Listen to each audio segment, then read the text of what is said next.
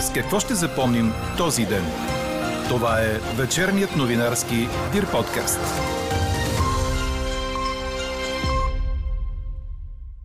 Трябваше ли да се случи това с Християн Пендиков, за да бъдат приети представители на македонските българи в Брюксел при висшите еврочиновници?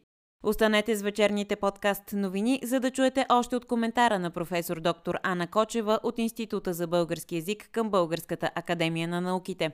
И още, Конгресът на БСП да се занимава с проблемите на хората, а не с партията, коментира бившият председател на Социалистическата партия Сергей Станишев. Протест срещу позицията на президента за Украина. Партиите скочиха и относно идеята за вето срещу санкции за руско ядрено гориво. Децата от 6 училища и служителите в няколко обществени институции в София бяха евакуирани след бомбени заплахи. Говори Дирбеге. Добър вечер, аз съм Елза Тодорова. Чуйте подкаст новините от деня на 10 февруари. Очаквани ясна, но студена нощ с температури от около минус 10 градуса. За сметка на това, уикендът ще започне с слънчево време и максимални температури до 7 градуса. И в неделя дневните температури ще се задържат около 7 градуса, сочи прогнозата на синоптика ни Иво Некитов. Ще духа до умерен вятър от север и северозапад, но само на отделни места, главно в планините и на запад, за кратко ще превали сняг. Количествата няма да бъдат съществени и нова снежна покривка няма да се образува. Много е важно, че президентът Румен Радев артикулира пред френския си колега Емануел Макрон проблемите ни с Северна Македония от последните няколко месеца. За всеки отделен случай обаче трябва да се алармират непрекъснато европейските институции. Това коментира за вечерните подкаст новини професор доктор Анна Кочева от Института за български язик към Българската академия на науките, специалист по българска диалектология и лингвистична география. Тя попита риторично, трябваше ли да се случи това с Християн Пендиков, за да бъдат приети представители на македонските българи в Брюксел при висшите еврочиновници когато Северна Македония не спазва правата на българите, това означава, че тя не спазва правата на част от народ, който всъщност е член на Европейския съюз. Когато Република Северна Македония заявява желание да преговаря с Европейския съюз, тя на практика заявява желание да преговаря с България, нали така?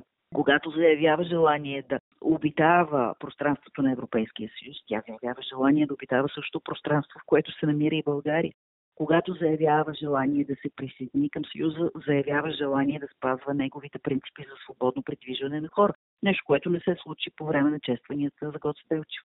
Трябва да се гледа напред, но разбира се, трябва да се гледа с широко отворени очи, да не се правим наслепи пред това, което в Скопие се върши, вероятно с идеята да се сложи прът в колелетата на евроинтеграцията на Северна Македония, тъй като очевидно сили в Република Северна Македония имат желание това да е така. Защото ето, трябваше ли наистина да се случи това с Християн Пендиков, за да бъдат приети представители на македонските българи в Брюксел при висшите европчиновници, в това число и еврокомисаря Оливер Вархей този, който беше казал, че камък няма да остави необърнат, докато Северна Македония не започна преговори с Европейския съюз. Сега би трябвало този патос да е същия по отношение на македонските българи. Според професор доктор Ана Кочева, част от политическата класа на Северна Македония веднъж за винаги трябва да реши искали или не европейско бъдеще за страната. Това трябва да се заяви много ясно и да не се търси врага в лицето 27 години на Гърция, след това на България. Господ знае кой ще е следващия, но така или иначе ситуацията с врага в лицето на България е континуитетна от мига, в който е конституирана тази държава, защото всъщност основната идеология, на която се крепи тя е антибългаризма. Македонизма като израз на антибългаризма и изчезнали този антибългаризм българизъм ще се обезсмисли цялото съществуване на републиката по начина по който е замислена тя. Много, много сложни са тия процеси. Няма да станат по революционен път, ще станат по еволюционен. Затова трябва да се запасим с много търпение. Останете до края на вечерните подкаст новини, за да чуете целият коментар на професор Кочева. Очаквайте и резултата от гласуването в днешната ни анкета. Ще впише ли Северна Македония българите в своята конституция? Изявленията на президента Румен Радев от Брюксел, че България е готова да наложи вето на евентуални европейски санкции срещу Русия в областта на ядрената енергетика, както и че се надява служебното правителство да не допуска изпращане на още въоръжение за Украина, провокира остри политически реакции у нас. Лидерът на ГЕРБ Бойко Борисов заяви, че партията е за санкции срещу Русия в ядрената енергетика. Той изтъкна, че са прияти нужните закони и са направени договорките за купуване на нови ядрени реактори от Уестингхаус, с което да се случи диверсификацията в тази област. От Демократична България пък излязоха с позиция, в която също остро протестират срещу идеята за вето, която според тях е опит на държавния глава да удължи максимално зависимостта на България от Росатом. От партията се противопоставят и на позицията на държавния глава срещу въоръжаването на Украина. Радев продължава да изолира България от усилията на всички наши съюзници, които ясно осъзнават своя интерес агресията на Кремъл да бъде отблъсната максимално бързо и успешно, се казва в позицията на Демократична България.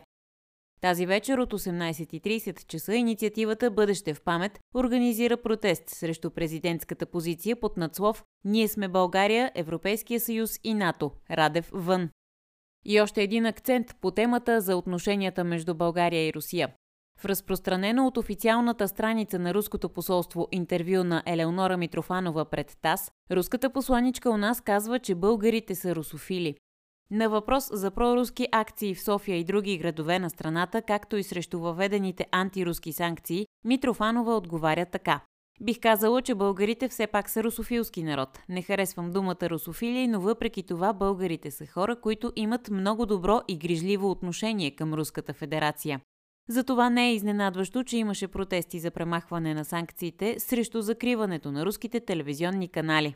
На този фон се случва и най-масираното нападение в Запорожие от началото на руската инвазия в Украина. Цялата страна бе обявена въздушна тревога. За масирани ракетни удари съобщиха местните власти и в Харков и Днепър.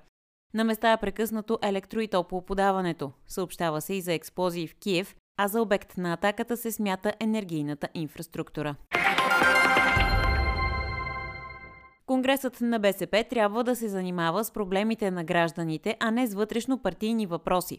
Това коментира пред журналисти бившият президент на партията на европейските социалисти и бивш лидер на БСП Сергей Станишев преди форума в столицата, организиран от българските социалисти в Европейския парламент, посветен на новата селскостопанска политика на Европейския съюз и възможностите на стратегията от фермата до трапезата.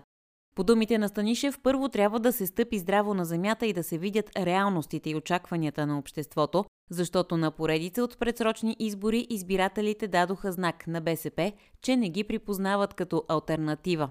230 хиляди гласа е унизителен резултат за левицата в България, страна, която е най-бедна в Европейския съюз, при нашите нива на инфлация, економически проблеми за производството, за гражданите, при бедността, която е много тежка в нашата страна. И всъщност това трябва да бъде дневния ред на Конгреса, както и на предизборната ни платформа. Ако погледнете какво се предвижда на нашия Конгрес според дневния ред, предложен от ръководството. Обсъждане на концепция за нова програма, промени в устава, подготовка за местни избори. Това ли е дневния ред на обществото? Днес Националният съвет на БСП провежда извънредно заседание, след като насроченото миналата неделя се провали поради липса на кворум. Така социалистите не успяха да разпишат сроковете за депутатските листи. Тази събота в столицата ще се проведе 50-тият конгрес на социалистите. Бащата на Кирил Петков никога не е бил командирован с заповед, издадена от администрацията на Министерския съвет, както и от страна на Министерския съвет никога не са подавани заявки за качването му на борда на летателно средство на държавния авиационен оператор. Това се казва в отговор на запитване от нова телевизия към правителствената информационна служба, след твърдение на бивш заместник министър на енергетиката от квотата на има такъв народ. Според Пламен Данаилов, бащата на бившия премьер е бил ангажиран с търсене на доставчици на синьо гориво и официално пътувал до Турция за сметка на държавата, заедно с съветничката по външна политика Весела Чернева. Това според Данаилов е станало в първата половина на миналата година. Самият Петко Петков отрече да е стъпвал в Турция през последните три години. Какво не се случи днес? Досегашният кмет на София, Йорданка Фандакова, няма да се кандидатира отново за кмет. Това потвърди самата тя по време на първата копка на градинката в памет на Татяна Лоува.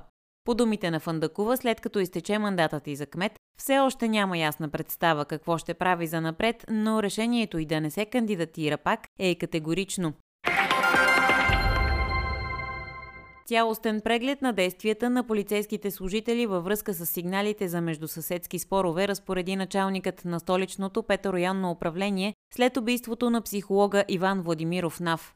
От СДВР уточниха, че през последните две години страните в конфликта са подавали един срещу друг над 10 заявления в полицията, в които не е имало сигнали за заплахи с насилие. Относно това дали сигналите са били манипулирани от полицията, вътрешният министр Иван Демерджиев коментира, че ако това се окаже вярно, ще бъдат предприяти съответните мерки. В шест училища в София и в съдебната палата бяха подадени анонимни сигнали за поставени взривни устройства. Освен тях в писмото, изпратено по електронна поща, се съобщавало и за бомбени заплахи в сгради на различни институции. След проверка на полицията в по-голямата част от обектите, работата продължи нормално. Учебните занятия за по-малките ученици обаче бяха прекратени, а по-големите се прибраха вкъщи и продължиха учебния ден онлайн. Заплашените училища се намират на територията на Седмо РПУ, част от тях в столичния квартал Младост. По информация на БНР, IP адресът, от който е изпратен имейлът с заплахите, е в чужбина. По случая се води разследване. Европейският съюз няма да финансира изграждането на огради по външните си граници, стана ясно от думите на председателя на Европейската комисия Урсула фон дер Лайен, както и от заключенията на специалния Европейски съвет, който приключи късно тази нощ. Вместо това границите ще се охраняват чрез интегриран пакет от мобилна и стационарна инфраструктура, която Евросъюзът смята да предостави. Пакетът е част от пилотни проекти на Брюксел с три източници на финансиране. Национално, т.е. една държава е свободна да дава пари за това, което сама сметне за необходимо, двустранно, от една страна членка към друга и третият – финансиране от самия Европейски съюз. Двама от петимата оцелели, които бяха открити от български спасители в турския град Кахраман Мараш, вече са извадени от руините. От Националната асоциация на доброволците у нас съобщиха, че екипът е влязал в дупка под тонове отломки, бетон и арматура и вътре е било чуто леко почукване като зов за помощ. Продължава обаче борбата за изваждането на останалите трима, открити от нашите доброволци. Посланникът на Турция у нас пък благодари на всички за помощите, които се изпращат от тук и помоли желащите да помогнат да не изпращат за сега дрехи и хранителни продукти. Междувременно Американското Министерство на финансите издаде 6-месечно разрешение за преустановяване на действието на санкциите, наложени на Сирия, за да позволи предоставяне на помощ за тази страна, пострадала тежко от катастрофалните земетресения в съседна Турция. Ако Министерството не беше взело това решение, то помощта нямаше как да достигне до Сирия, защото би била забранена от санкциите срещу тази страна. Четете още в Дирбеге! България срещу Китай е матчът, който ще открие тази годишния волейболен турнир Лига на нациите, предаде Корнер. Над преварата започва на 6 юни в Нагоя, Япония, а Международната федерация обяви програмата за важния турнир. В първата седмица, освен с Китай, България е в поток с Япония, Словения, Франция, Полша, Сърбия и Иран. За съжаление, три от двубоите ще са наприятни за родните зрители в последната седмица, тъй като са в Съединените щати. Последният матч за отбора на Пламен Константинов в турнира е срещу американците на 10 юли. Чухте вечерния новинарски Дир подкаст. Подробно по темите в подкаста четете в Дирбеге. Какво ни впечатли преди малко? Хирурзи в Бразилия забравиха ножица в стомаха на 46 годишен депутат Клейтън Зената. Операцията е направена в края на миналия месец. След болки в корема 6 дни по-късно, на политика било направено изследване с компютърна томография и станало ясно, че в корема му има чуждо тяло, а именно хирургическа ножица. 46-годишният мъж е спешно хоспитализиран за втора операция. Към момента здравословното му състояние е стабилно, съобщават от Департамента по здравеопазване в страната. Каква я мислехме, каква стана? Ще впише ли Северна Македония българите в своята конституция, ви питахме днес. Превес от 72% има отговорът не. Същия въпрос зададохме и на професор доктор Анна Кочева от Института за български язик към Българската академия на науките. Какво обясни тя за вечерните подкаст новини? Чуйте! Повода да ви потърсим е това, което вчера Румен Радев в Брюксел повдигна като тема, че вписването на българите в Конституцията на Република Северна Македония остава някакси на заден план, докато отношенията между България и Северна Македония, знаете, в последните дни се поизостриха. Имат ли изобщо според вас намерение някога да, да вкарат това малцинство в тяхната конституция? Всъщност, съвсем лека корекция ще направя. През последните дни ескалира напрежението в отношенията между България и Македония, но иначе не бих казала, че цялата минала есен беше спокойна в това отношение, защото като че ли в мига, в който се възприе така нареченото френско предложение, което на практика всъщност е коригиран от преговорна рамка, в Република Северна Македония като че ли се лишиха от един много важен кос. И това е спирачката в лицето на България по отношение на техния път към Европейския съюз тази спирачка, която беше много удобна, която маскираше нежеланието на част от северно-македонския политически елит действително да започне реални стъпки към присъединяването на Северна Македония към Европейския съюз, всъщност доведе до всички уния неприятни сцени, които имахме възможност да регистрираме и да коментираме през тези месеци, докато се стигне до върха на айсберга с случилото се с Християн Пендиков, защото аз считам, че по всяка вероятност това не е било по бой за сплашване, тъй като когато те бият с железни пръти едва ли искат да те сплашат, а си е било направо опит за убийство всъщност има изключително много вода да изтече, докато Северна Македония започне реалните си преговори за присъединяване към Европейския съюз, защото вие си спомняте, че това така наречено френско предложение беше много добра база за началото на европреговорите, но разбира се с оговорката, че то трябва да бъде детайлизирано, да бъде ефективно гарантирано от страна, разбира се, на нашите европейски партньори. И естествено една от редакционните добавки, много важна, беше този абзац, че специално внимание трябва да се отдаде на защитата и не дискриминационното третиране на гражданите, които принадлежат към общностите. А пък въпроса с българите е точно такъв. От една страна трябва да се гарантират а, техните права, защото ние всички много добре знаем от това, което се случва и от това, което за повечето не е чак до такава степен видимо, че всъщност да си българин в Република Северна Македония не е лека съдба. И разбира се, трябва да се спази тази утвърдена вече практика в Конституцията на Република Северна Македония да бъдат записвани гражданите, които имат различно самосъзнание, т.е. една част от българския народ, както е добре известно, живее в Република Северна Македония и тя би трябвало да намери своето място в Конституцията, което пък е много, много важно условие, за да започнат същинските преговори всъщност на Република Северна Македония. Това, което Радев е артикулирал пред Макрон, е, е много важно, че го е направил доста късно а, става това, защото смятам, че за всеки един случай трябва да се говори по-отделно, трябва да се алармира непрекъснато европейските институции, тъй като тук става дума вече за едно поведение, което се е превърнало в практика, а пък България е страна членка на Съюза и не би следвало да се допуска, защото това уронва ценностите на самия Европейски съюз. Тъй като когато Северна Македония не спазва правата на българите, това означава, че тя не спазва правата на част от народ, който всъщност е член на Европейския съюз. Когато Република Северна Македония заявява желание да преговаря с Европейския съюз, тя на практика заявява желание да преговаря с България, нали така? Когато заявява желание да обитава пространството на Европейския съюз, тя заявява желание да обитава също пространство, в което се намира и България когато заявява желание да се присъедини към Съюза, заявява желание да спазва неговите принципи за свободно придвижване на хора. Нещо, което не се случи по време на честванията за Гоце Делчев.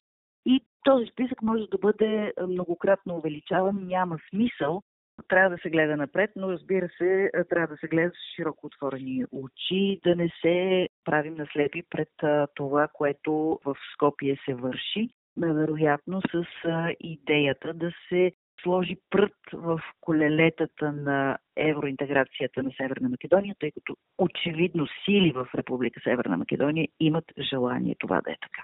Не говоря за гражданите, те са много по-мъдри. И аз това щях да ви попитам дали това идва само от политическата класа, която не иска европейски път за страната, защото ми се струва, че това е огнище, което лесно се разгаря. Но от друга страна, чухме и обвинения, че също от българска страна има провокатори, евродепутати дори. Мислите ли, че ние бихме могли да сме по, как да кажа, дипломатични в отношенията с тях или и ние си имаме своите грешки? Смятам, че ние сме много по-дипломатични в нашите двустранни отношения. Ние винаги всъщност сме страната, която е правила отстъпките.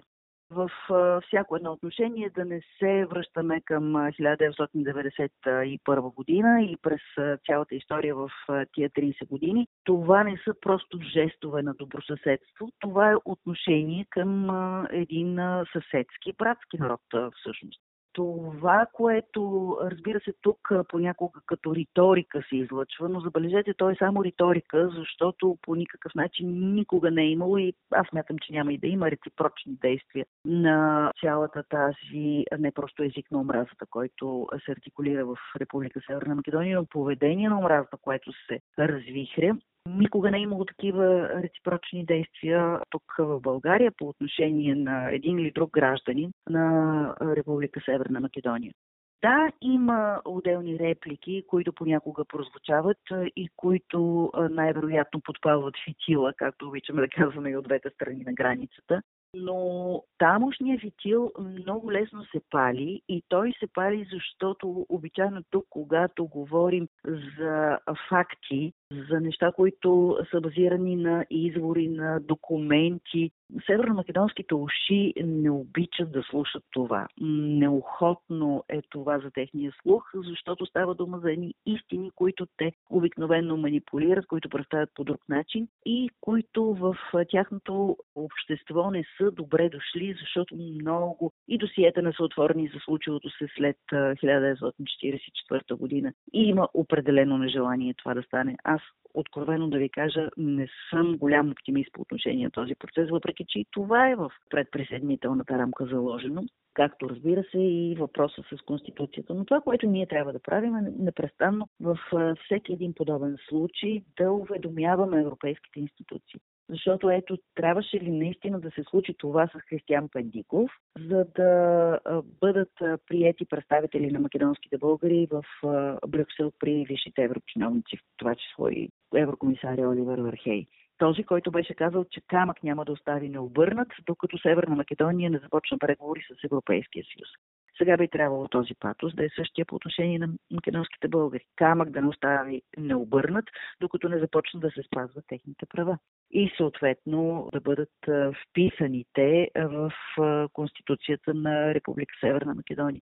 Наясно съм, че това е един много сложен процес, тъй като там трябва да се осигури съответното мнозинство. Нямат го управляващите. Трябва да се разговари с другите партии, с опозиционното ВМРО ДПМН на Християн Мицкоски. Това едва ли ще стане, защото именно тази негова негативна нагласа по отношение на двустранните отношения с Република България е това, което подхранва неговите гласоподаватели, но има и албански партии, с които може да се говори, и отделни депутати, така че става дума за готовност и за искрено желание. Да, политически елит дава разнопосочни сигнали, но темата за еврочленството не бива да излъчва нещо различно от единомислие на всички политически сили там, точно както беше ситуацията и с България няма да се открива топлата вода в Република Северна Македония, ще се върви по същите оттъпкани пътища, които са много добре известни. Ще се правят компромиси, ние ги направихме. Това не ни попречи да станем страна членка на Европейския съюз, така че трябва да се престане с фалшификациите, с манипулациите на на историята, на историята на езика, на документалните факти, да се полагат максимални усилия за преодоляване на... Аз вече не говоря за език на омразата, за поведение на омразата. И разбира се, консолидирано да се, да се подхожда към всичко, което е в северно-македонски интерес, защото евроинтеграцията на тази република е в северно-македонски интерес. И в български, и в балкански, и в европейски, в крайна сметка. С това приключва днешната ни анкета, както и рубриката Подкаст новини. Приятен уикенд! Слушайте още, гледайте повече и четете всичко в Дирбеге.